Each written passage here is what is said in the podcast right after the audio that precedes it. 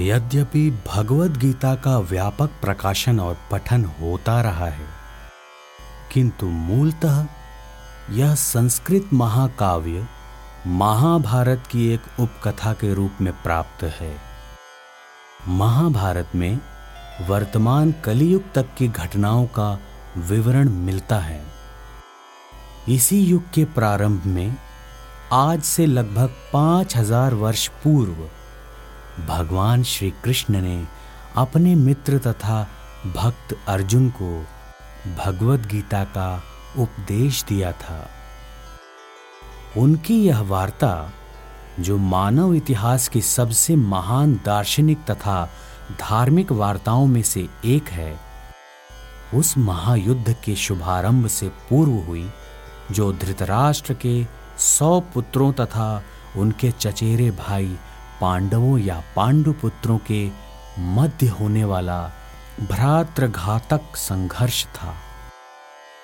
धृतराष्ट्र के पुत्र, विशेषतः सबसे बड़ा पुत्र, दुर्योधन पांडवों से घृणा और ईर्ष्या करता था।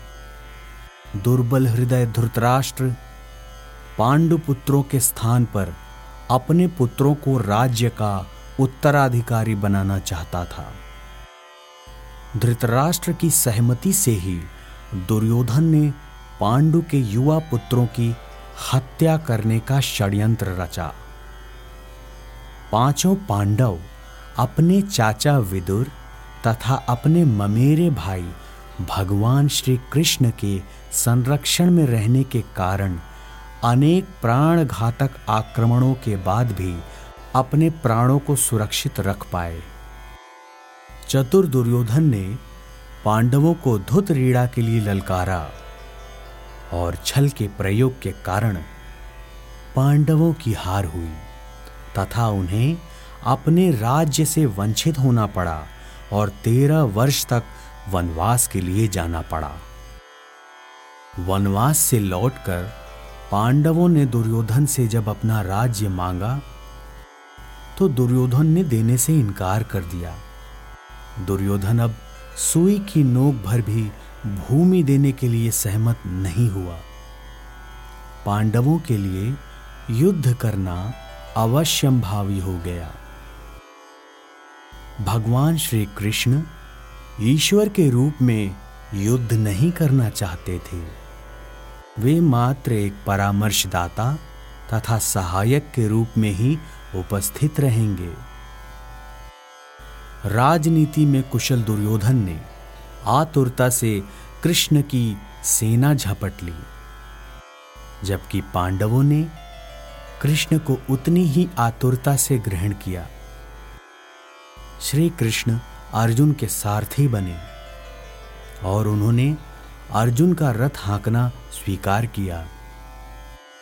इस तरह हम उस बिंदु तक पहुँच जाते हैं जहाँ से भगवत गीता का शुभारंभ होता है। भगवत गीता का मर्म भगवत गीता में ही व्यक्त है। यदि हमें किसी औषधि विशेष का सेवन करना हो तो उस पर लिखे निर्देशों का पालन करना होता है। हम मनमाने ढंग से या मित्र की सलाह से औषधि नहीं ले सकते। इसका सेवन लिखे हुए निर्देशों के अनुसार या चिकित्सक के निर्देशानुसार ही करना होता है। इसी प्रकार, भगवत गीता को इसके वक्ता द्वारा दिए गए निर्देशानुसार ही ग्रहण या स्वीकार करना चाहिए। भगवत गीता के अध्याय में भगवान कहते हैं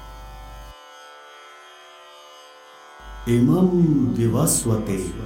योगम प्रोक्तवानहं ययम्। विवस्वान्मनवे प्राह, मनुरिक्ष्वाकवे ब्रवीत। एवं परंपरा प्राप्तिमिमं, राजर्षयो विदुः। सकालिनेह महता, योगो नष्टः परन्तप। स एवायम मया तेघ योगः प्रोक्तः पुरातनः। भक्तो सीन सखा चेति रहस्यम ह्योतदुत्तमम।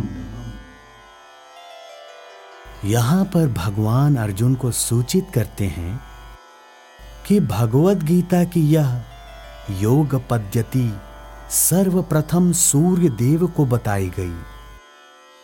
सूर्य देव ने इसे मनु को बताया और मनु ने इसे इक्ष्वाकु को बताया।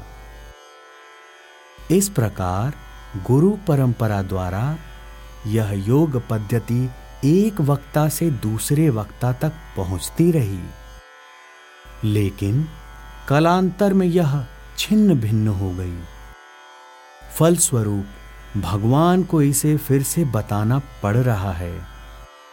जैसे कि इस बार अर्जुन को कुरुक्षेत्र के युद्ध स्थल में। वे अर्जुन से कहते हैं, मैं तुम्हें यह परम रहस्य इसलिए प्रदान कर रहा हूँ क्योंकि तुम मेरे भक्त तथा मित्र हो। इसका तात्पर्य यह है कि भगवत गीता ऐसा ग्रंथ है जो विशेष रूप से भगवत भक्त के लिए है। भगवत भक्त के निमित्त है। अध्यात्मवादियों की तीन श्रेणियाँ हैं, ज्ञानी, योगी तथा भक्त, या कि निर्विशेषवादी, ध्यानी और भक्त। यहाँ पर भगवान अर्जुन से स्पष्ट करते हैं कि वे इसे इस नवीन परंपरा, यानी गुरु परंपरा का प्रथम पात्र बना रहे हैं, क्योंकि प्राचीन परंपरा खंडित हो गई थी।